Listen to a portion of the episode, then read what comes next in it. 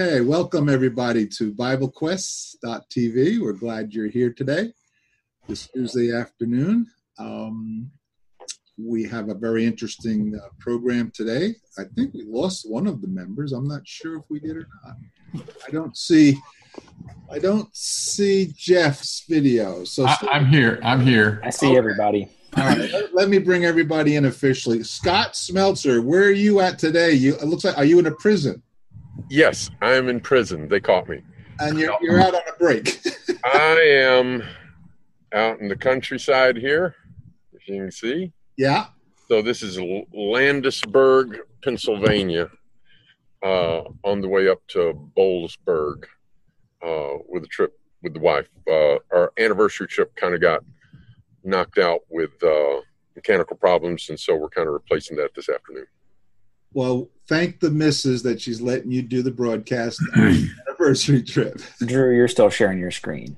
Oh yeah, let me stop that. Thank you. Okay, Stephen, good to have you. But you didn't leave. You're you're over there in Harrisburg, right? That's right. Still in the same place. All right. Good to have you here, Jeff, down in Exton, Pennsylvania. Hi, Jeff. Good afternoon, everyone.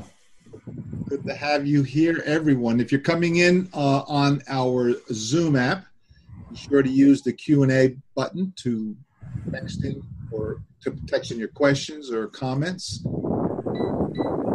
Pressing during this during the program. Probably lost you there for a second. Your audio is kind of coming in and out. Some of it may be uh, Scott. Your uh, mic is picking up a bit of wind noise that may be interfering a little bit. Guess what? Yeah, Scott. So hit your uh, mute button when you're not talking. Okay. All right, that'll help with that, hopefully. Uh, and Stephen, so Pete, you are broadcasting on your Facebook page, right? Yep, that's right. If you're joining us on my Facebook live feed, feel free to leave your comments and questions as we go in the comment section below, and we'll get to those as soon as we can.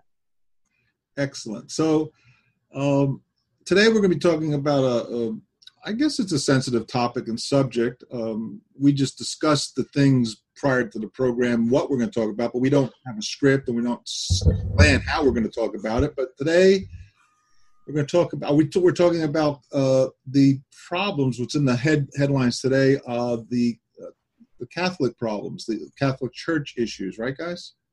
Yeah, it's it's been big news the last few days uh, here in Pennsylvania, and certainly especially here in Philadelphia. And and uh, some years ago, it was big news then when a number of priests were uh, found to have been involved in uh, pedophilia, uh, sexually abusing various people, and um, and it was being covered up by some of the higher ups.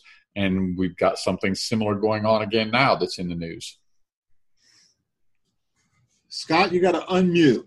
Yeah, let me share just uh, some headlines here, and I'm not going to talk about everything that's all these articles, but just so if people want to understand a little bit more what's going on. Uh, here, WITF, PBS, Frontline, they had a thing. Can oh, did I do share screen? Uh, not yet. Okay, let me hit share screen. I'll just do that for a minute or two. Um, you know what? I don't see, I'm set up differently today. I don't see how to do that. So I'll just kind of mention what these are. Oh, I think we may have lost your signal there. If you read, uh, yeah, your signal is not coming through strong, Scott. You are breaking up. We've got a problem, Houston. Well, when, when Scott's signal comes through, he can give us some of the details. He's muted, I think.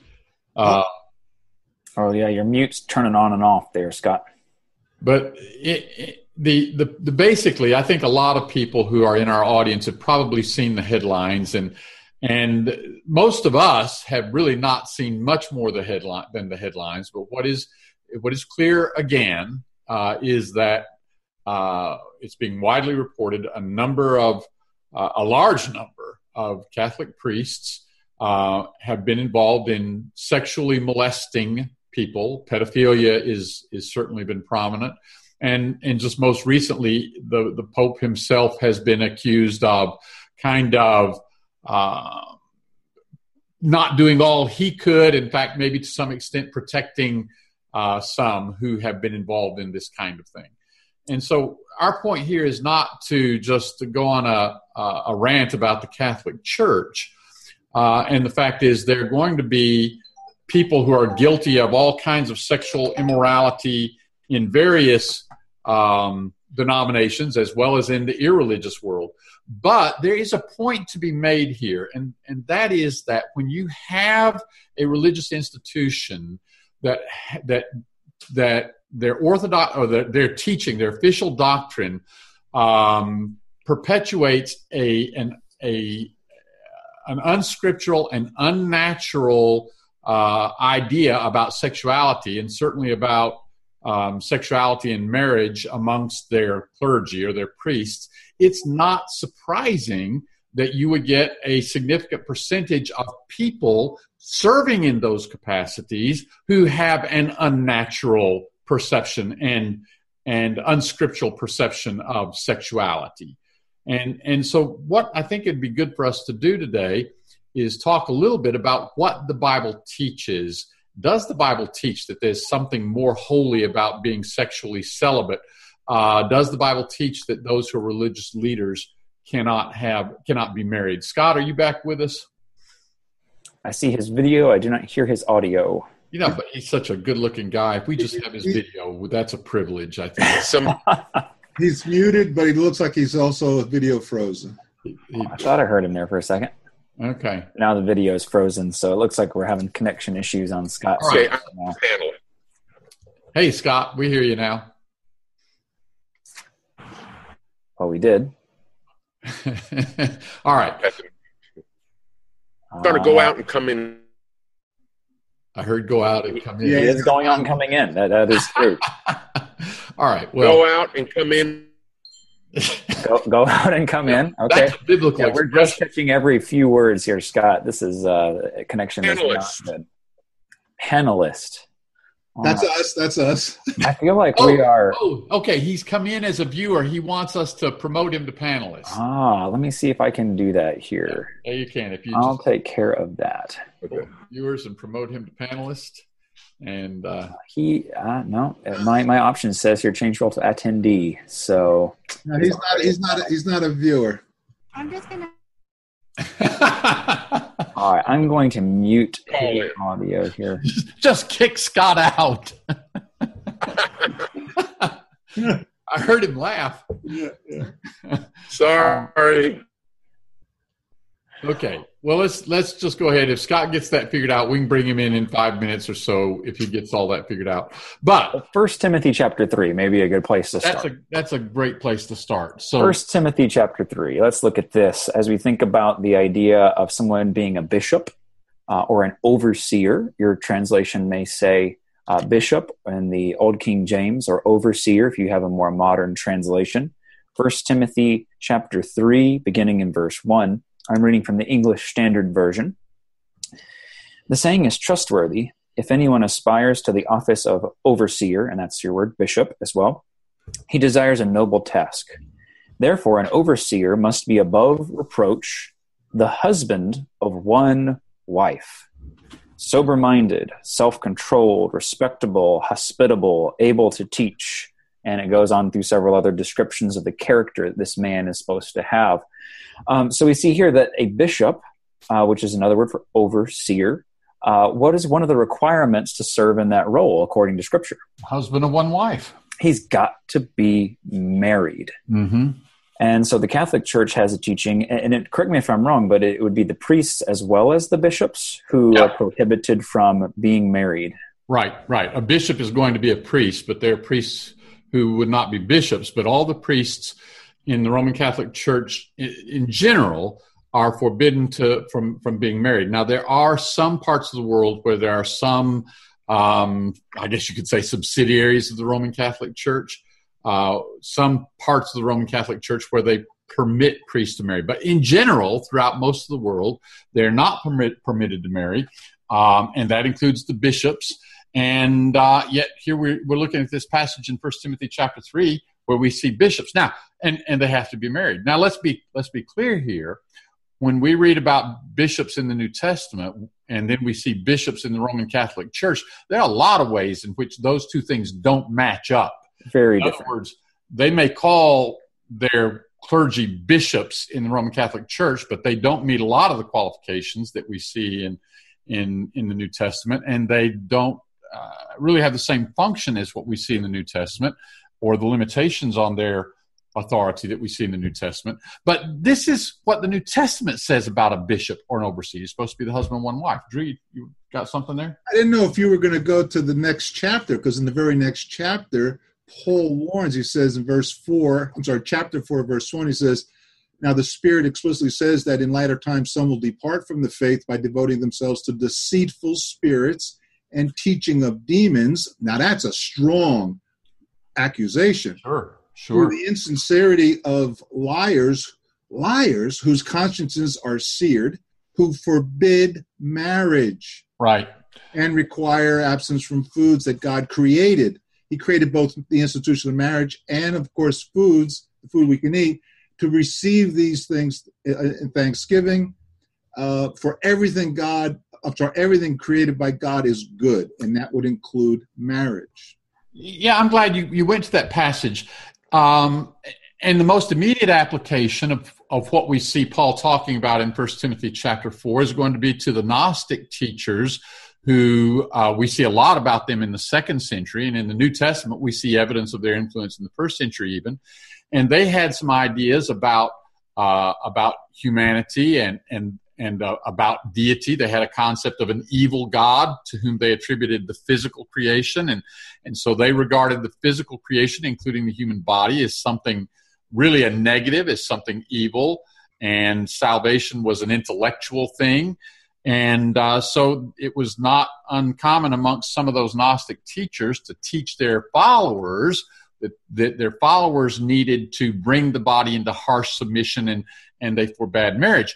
Interestingly, even though in the Catholic Church there was opposition to the Gnostic teaching, that Gnostic concept, that asceticism, we might say, ended up influencing Catholic doctrine. That's interesting. Uh, we had a comment come in from Holly that says, uh, I don't want to offend anybody, but this is why God intends for us to have this in marriage. He never said to be celibate. Paul did talk about staying single if it would give you a problem. Um, and I'm assuming what she's referring to is Paul's teaching in 1 Corinthians chapter 7. Mm-hmm. Let's look at that real quick here. 1 Corinthians chapter 7. And in the context here, Paul is responding to a letter that the Corinthians have written to him and we know from the reports that Paul had gotten that there are people who were being very sexually promiscuous, even with the prostitutes. And so he addresses that at the end of chapter six. But apparently, there are also people buying into some kind of idea where you shouldn't have natural relations with your mm-hmm. wife. And it's, it's good for a man not to touch a woman. And the idea is sexually. And so in chapter 7, verse 1, he's going to address this. He says, Now concerning the matters about which you wrote, it is good for a man not to have sexual relations with a woman. But because of t- the temptation to sexual immorality, each man should have his own wife, and each woman her own husband. The husband should give to his wife her conjugal rights, and likewise the wife to her husband. For the wife does not have authority over her own body, but the husband does. Likewise, the husband does not have authority over his own body, but the wife does. Do not deprive one another, except perhaps by agreement for a limited time, that you may devote yourselves to prayer. But then come together again, so that Satan may not tempt you because of your lack of self control. And a little bit later, he will say uh, there are advantages to remaining single or and being celibate. He says down in verse 8 of 1 Corinthians 7 to the unmarried and the widows, I say that it is good for them to remain single, as I am. But if they cannot exercise self control, they should marry. For it is better to marry than to burn, and the idea of to burn with passion. I've got a question for you, uh, Stephen. Uh, my translation says the same thing. It, it is good for a man not to have sexual relations, but isn't that, if it was worded a little differently and it said there's nothing wrong with a man not having sexual relations? In other words, he's not saying you can't have sexual relations. It's good that you don't do that. He's saying there's nothing wrong with not doing it. But well, and I think what's happening there in verse one is he's quoting from their letter. Uh, this is one way that I appreciate the English Standard Version. It puts that phrase "it is good for a man not to have sexual relations with a woman." It puts it in quotation marks. Mm-hmm. I think that's what's happening there. He says, "Now concerning the things about which you wrote," and then he quotes what they were saying it's good for a man not to have sexual relations with a woman. And then he responds by saying, because of temptation to sexual morality, everyone should have their own spouse. Yeah, there's several places throughout the letter where he's he seems to quote their motto or their idea, and and not all of them may have had the same idea. Uh, but we see it back in chapter 6 and verse 13 when we see the expression meats for the belly and belly for meats. Um, that seems to have been a motto among some of the Corinthians trying to justify fornication, which is kind of the opposite view. There were some who were saying that's what the body's made for. So he quotes their motto, meats for the belly and belly for meats, meaning the body is created for sexual relations. And so they're going to have them regardless of whether they're married or not. And he quotes that and then refutes it. And, and perhaps again here in 1 Corinthians chapter 7, verse 1, it does seem likely that that's what he's doing when he says it's good for a man not to touch a woman that's something some of them were saying. And so I'd, I'd be wrong that would I be wrong then in saying, well, here's a good, uh, here's a reason why we need to be celibate. I think I think so. I think so. Now Paul does later on in the in chapter seven talk about the fact that there's a, a distress, some kind of thing he calls a present distress among the saints at Corinth at this time which is going to make marriage difficult. You're going to have to be concerned not only for your safety or well being or whatever, you're going to be burdened with having to be concerned about another's well being and safety. And so he talks about some difficulties associated with marriage. And he does in chapter seven say, you know, if everybody had the same constitution that I do, uh, it, every, you could just be unmarried. But let's back up to the very beginning. Is marriage something that's intrinsically good or not? And some people, and I think some people get this idea from the Catholic Church, they get the idea that marriage and sexual relations is a concession to man, but it's not really the ultimate state of holiness. But when you look at Genesis chapter 1, before the first sin, God has created uh, man, He's created him male and female. In Genesis chapter 1 and verse 28 says, And God blessed them and said to them, Be fruitful and multiply and fill the earth. I'm not sure how you do that without sexual relations. he's he's teaching man uh, that this is the this is the idea, and we come to chapter two, and when we have the details of the creation of the woman given now, uh, it says in verse 23 when the man wakes up, he becomes aware that God has created a woman. The man said, This is now bone of my bones and flesh of my flesh. She shall be called woman because she was taken out of man. And then there's this statement, which is not Adam's statement, but God's statement. For this cause, a man shall leave his father and mother and shall cleave to his wife, and they shall become one flesh. And this is all set up with the statement back in chapter 2 and verse 18 when, it, when God said, It is not good for the man to be alone, I will make him a helper suitable for him and then he creates the woman. So marriage was something that God had in mind for man as something that is good. It's not an inferior state of holiness. Well, and it says here at the very last verse, the man and his wife were both naked and were not ashamed. There, there's nothing shameful or inferior or not good about this situation that they were in. God created it. I also think about Hebrews 13 and verse 4 in the New Testament, where this is explicitly said. Um, and turn to there and get it right. Hebrews 13 and verse 4, where the Hebrew writer says, Let marriage be held in honor among all, and let the marriage bed be undefiled, for God will judge the sexually immoral and adulterous. Mm-hmm. There are ways to pervert sexuality, but the marriage bed is to be held in honor and to be undefiled. And and you know it's it's also interesting to remember that when Paul wants to describe the relationship between Jesus the Christ and his church, it is spoken of in terms of the relationship between a husband and his wife. And that's really something we see in the Old Testament. The relationship between God and his covenant people is described as a marriage. Uh, and when they are unfaithful to him, when they go and worship other gods, it's a violation of that marriage covenant. And um, you even see the language of divorce used in this. And so, what I'm saying is, marriage is used throughout the Bible to represent the Holy Communion between God and His people. And so, again, it's not something that's held up as an inferior state of holiness. Might mention one more passage, 1 Thessalonians 4 3. This is the will of God even your sanctification, your holiness, that you abstain from fornication, immoral sexual relations, sexual relations outside of marriage, that each one of you know how to possess himself of his own vessel in sanctification and honor, not in the passion of lust, even as the Gentiles who know not God. And it goes on and makes it clear marriage and sexual relations within marriage that's holiness that's sanctification or part of your sanctification.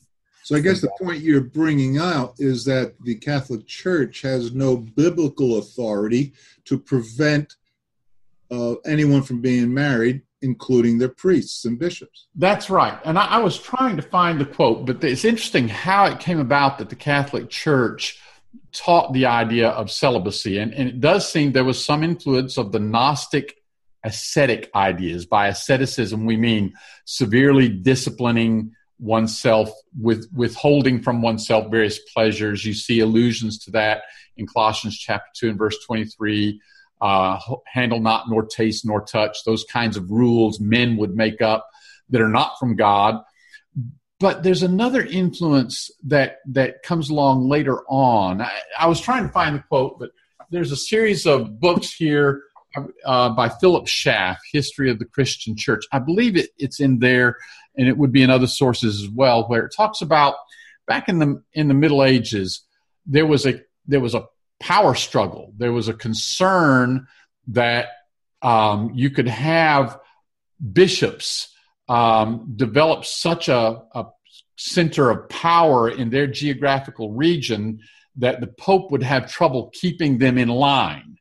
And one way that could develop is if bishops were getting married and having children that would follow in their steps, you could have dynasties established. You could have this dynasty, this ruling family of bishops in this geographical region, you know, father, son, grandson, cousin, and so on and the bishop uh, office of the bishop could be passed down through that family and it would no longer be under the pope's control who was bishop over there. And so one of the motivations uh, for saying that bishops had to be celibate couldn't marry was to prevent those kinds of dynasties from developing that's make that's about power struggle. That's wow. not about the spiritual kingdom of god and what we read in the new testament. So then you end up with a situation where you've got this this idea perpetuated in the catholic church that somehow sexual union is not the ultimate holy state and that bishops shouldn't be married.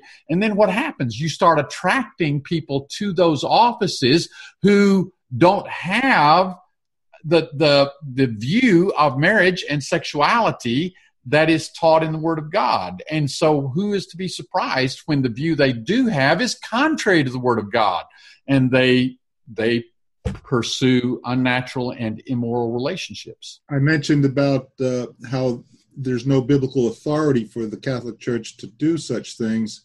Uh, and and Karen had mentioned she brought up consider how many how few Catholics have a Bible, let alone read it and I was raised Catholic, and we did have a Bible somewhere in our house, but I was never encouraged to read it by the nuns or the.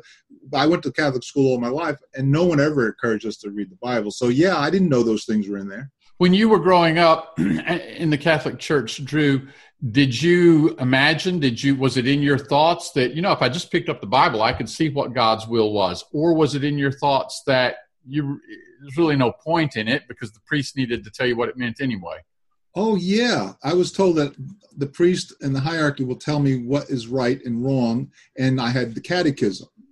That was where our minds were just mm-hmm. spent in studying, answering the questions, and, and knowing the religion through their doctrine. So then in the Catholic Church, for generations, you've had people who had this idea they were dependent upon the priests for understanding the Word of God. And yet what we're seeing is these very priests upon whom you're dependent for understanding the Word of God don't understand the Word of God. When I started reading the Bible, I was in my 20s, eh, mid 20s, and I uh, someone asked me to read something in, in, in, the Bible. You know, in fact, it was in First Timothy, the one you started with. And he says, uh, Drew, what does that say there? Do you want to read that? And I read that where it said the bishop had to be married. At 22, 23 years old, I was in shock that I read this in the scripture. So I went back to the priest that that week. And he didn't have an answer. And he said, well, basically, what your problem is, is that your order of, uh, of authority is not correct. And I said, well, what's that? He says, the Pope is at the top of the of the food chain. He didn't use that term, but I'm using that. Mm-hmm. Authority starts with the Pope. Second is church tradition. And then lastly is the Bible. So in some of the and I've got several books here, Catholic catechisms, here's a couple um, uh, these are these are books put out by the by uh, representatives of the Catholic Church in which they uh, I got turned that way in which they go through and they set forth Catholic doctrine. This one's kind of this one's kind of fun because it's question and answer format. You go through and it asks a question and it and it gives you the answer. And um, and with respect to their source of authority, uh, there's a section in here that talks about that. And let's see if I can flip to it real quickly. While you're flipping through, I just want to add that I just bought that not too long ago on Kindle. So you can get it for a few bucks on your iPad or Kindle. Did you really? Yeah, it's really cool. All right, let me let me see. I thought I could just flip right to it, but I'm going to have to look at the table of contents here. And it, you know what? I'm I'm just going to take me a minute. So if somebody else has got something, I'll come back to this in a second. Yeah, I was shocked though when the priest came back to me. Uh, uh, I was looking for sincere answers to, to, the question: Why does the Catholic Church teach celibacy when it says right there in the New Testament, not just one place, that a bishop must be married and have believing children? So here it is. Uh, this is the section on sacred tradition, tradition in this little Catholic catechism. Why is sacred tradition of equal authority with the Bible? Wait a minute. Right there, the, the assumption is sacred tradition is equal in authority to the Bible. And then they, they say, well, why? And the answer is the Bible and sacred tradition are of equal authority because they're equally the Word of God, both derived from the inspired vision of the ancient prophets, etc. Who is authorized to interpret Scripture and tradition? And the answer is given the church's hierarchy, that is, the bishops under the Pope, or the Pope alone is divinely authorized to decisively interpret scripture and tradition. And so their doctrine is that their tradition is just as authoritative as the Bible itself. And in either case, it's the officials, the, the hierarchy, and maybe the Pope himself who have to tell everybody what either tradition or the Word of God means. So it's very, it's very different than taking the, the scriptures and saying, you know, here's how God speaks to me, and uh, and that is going to be my authority. Okay, Jeff. So we got through to this section of the discussion, but we started with the the issues and the headlines that are happening. Right. So where's your connection there? So the connection is when we leave the Word of God, the Scriptures behind, and we start looking to men and men who have different motives they're trying to protect their power, and they come up with doctrines that per- perpetuate an unnatural and unscriptural concept of sexuality. And they make a rule, men made the rule, God didn't, that says priests cannot marry. Uh, then they're going to attract men to their priesthood who have an unnatural, immoral, ungodly, unscriptural perception of sexuality. And then why should we be surprised when there's all kinds of sexual immorality going on amongst that priesthood? All right. Um, well, th- any comments that our viewers want to add uh, about this and what's been in the news lately and, and about the need to simply go back to the Bible? You, you know, one more thing that we might talk just briefly about Stephen, you started with First Timothy chapter three and verses one and two, and where it says a bishop must be the husband of one wife, right? Mm-hmm. We might take just a moment to talk about what a bishop is in the New Testament and what a bishop is in the Catholic Church and how they're different. So you mentioned that the word bishop can also, and in some translations, is translated overseer, right? Yes, that's right. And so uh, I believe that it comes from a Greek word that breaks down to overseeing is the idea. Sure, sure. Episcopus, the epi part means over, and the scopus part would be sight, like in a scope, a microscope, a telescope. So scopus, episcop, episcopus. And so he's an overseer. But when you look at the New Testament, what you see is not bishops who oversee huge geographic regions or dioceses. Is that, is that the plural of diocese? I don't know. Diocese. Diocese. uh, but you, you, let's look at, for example, in First Peter chapter five, um, where Peter refers to himself as an elder, an older man who is uh, in a position of leadership in the church, writing to fellow elders. And he says to them, let's start in chapter 5, verse 1 The elders, therefore, among you, I exhort, whom a fellow elder and a witness of the sufferings of Christ, whom also a partaker of the glory that shall be revealed, tend the flock of God which is among you, exercising the oversight. And there's the reference to the work of an overseer or of an episcopus, or some translations say bishop. Right. Um, and so they're to tend the flock of God which is among them. In Acts chapter 14 and verse 23, we see these elders who are episcopoi or bishops. Uh, they're appointed in every church. Um, in Acts chapter 20, where Paul is talking with the elders of the church at Ephesus, we see that back in verse 17. He says to them in verse 28 Take heed unto yourselves and to all the flock in which the Holy Spirit has made you bishops or overseers. These were the church, the elders, overseers of the church at Ephesus. That would have been the flock of God that was among them. We don't see a concept of bishops um, ruling over vast swaths of Christendom. Yep. We only see that starting to happen historically in the third century, I believe. Uh, oh, okay. Where, where a, a, a bishop or an elder is, I think the title was a presiding bishop. Yeah. He was a, a, appointed over the others, and then eventually the presiding bishops went and joined together amongst themselves, and they had a council of bishops. And then you saw that the local bishops were starting to dis- disseminate, and you didn't really have any bishops in the local group anymore, but more or less a bishop over more than one. Yeah, especially in the third century. I'm, i guess uh, uh, maybe late third century. Um, well, hang on here.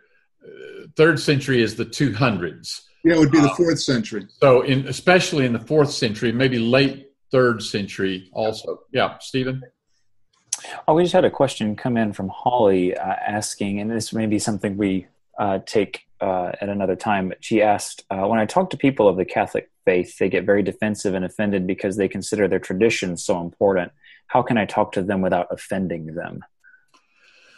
You know, I think there's an interesting parallel just trying to help people see because one of the things you know tradition is important in all human relations um, we have traditions of holidays we have family traditions we have national traditions and, and we really cling to these in so many ways and um, somehow people get the idea that religious traditions give them some kind of anchor to the past.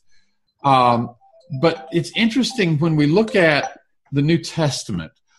In the first century, Jesus came into a religious world in which there was a written word of God, the Old Testament scriptures, and there was a body of oral tradition that had grown up around those scriptures. And so Jews in the first century would have been very similar to Catholics today who say, well, the, our traditions and the written word of God are of equal authority. The Jews of the first century were very much focused on the traditions, the oral traditions that had grown up around their written word. And yet, what do we see Jesus doing? Rebuking the Jews who equated their traditions with the written scriptures. And one example is in Mark, the seventh chapter. It's in a context where Jesus' disciples are eating with unwashed hands. And, you know, I, I don't, I don't belittle the idea of washing your hands before eating. We taught our children to wash their hands before eating, but this is not a, a hygiene thing. This is a religious ritual that the tradition of the Jews advocated, demanded. And Jesus' disciples didn't seem to be following that. And when they were criticized, Jesus said this. What chapter and verse are you in again? Mark chapter 7, verse 6, Well, did Isaiah prophesy of you hypocrites, talking to the critics of his disciples, the people who were insisting on holding up the tradition. As it is written, this people honors me with their lips, but their heart is far from me, but in vain do they worship me, teaching as their doctrines the precepts of men. You leave the commandment of God and hold fast the tradition of men. He said to them, Full well, do you reject the commandment of God that you may keep your tradition? And then he gives an example of something that was the word of God from their written scriptures, one of the Ten Commandments, honor your father and mother. And he showed how that by following their traditions, they were not obeying the written word of God. Clearly, what Jesus is saying is when you put so much emphasis on your traditions and making them equal to the word of God, or even setting aside the word of God to keep your traditions, you're leaving God behind. So, how do we then help um, Holly and others that you want to try to get into a conversation and they get offended? I, I used to get offended when I was a Catholic, and people would try to come talk to me about things like that. Um, Karen has a comment. She says, in response to that, first teach God in his personality. And her perception is Catholics do not know the true God, so start from the Old Testament. You know, that's not a bad idea go to scripture teach who god is from the old testament teach the god who is who is a holy god and who cannot condone sin and his attitude towards sin and then teach god's solution to that problem there's the key go to the scripture mm-hmm. because when any when anyone was talking to me about god in my early 20s it was their word against my word but when one fella, just one guy, come up to me, he didn't say a word about any religion. He opened up the Bible and he said, just read that. And when I read that, I didn't get offended at anything he said because he wasn't saying anything, but I was totally blown away by what I was reading. So I think then on our conversations with people, let's not have them if we can't open up a Bible. You know, it's not a bad idea when you're talking with somebody, you're trying to reach them with the gospel, and maybe it's somebody who's grown up Catholic, maybe even somebody who holds dear a lot of their traditions, to just instead of say, saying to yourself, let me show this person what's wrong with Catholicism, to say, hey, how about let's sit down and read the Bible together? And you, the, the person will be amazed at the number of times they'll see something in the Bible that's different than what they were taught. I, I remember sitting around a kitchen table with a, a, a number of people who had been raised in the Catholic Church. And, and as we would read the Bible together, time and again, they would say, that's not what I was taught. That's not what the church teaches. Exactly. Is in the Bible, which they've been told is the Word of God. Yeah, yeah. See, I was always told it was the Word of God, but they'll explain it to me, so I don't need to read it. But when I started reading it, I came to that same conclusion that you're that you're just talking about. I don't remember knowing about that. Stephen, you look like you've got a question from a viewer or something that we need to be giving attention to. Oh no, I was reading um, something uh, w- that we'll discuss in a little bit. But uh, okay. uh, yep, carry on. Okay. Well, um, we've got about six minutes uh, of, of uh, program left here. Do we want to move on to our second topic for the day or, or try to get that in at all or save that for next week? I suspect that uh, that will take more than six minutes. Okay, we'll save that for next week. Then we'll come back to the idea of, of music and worship next. Uh, we do we do have uh, a comment that's come in here in response to Holly's question about uh, responding to her Catholic friend.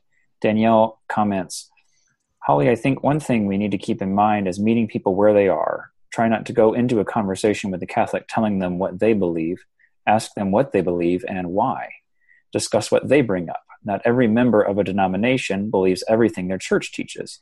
But if you can show them what Scripture says about the things they believe, then you can get to steady ground of God's Word.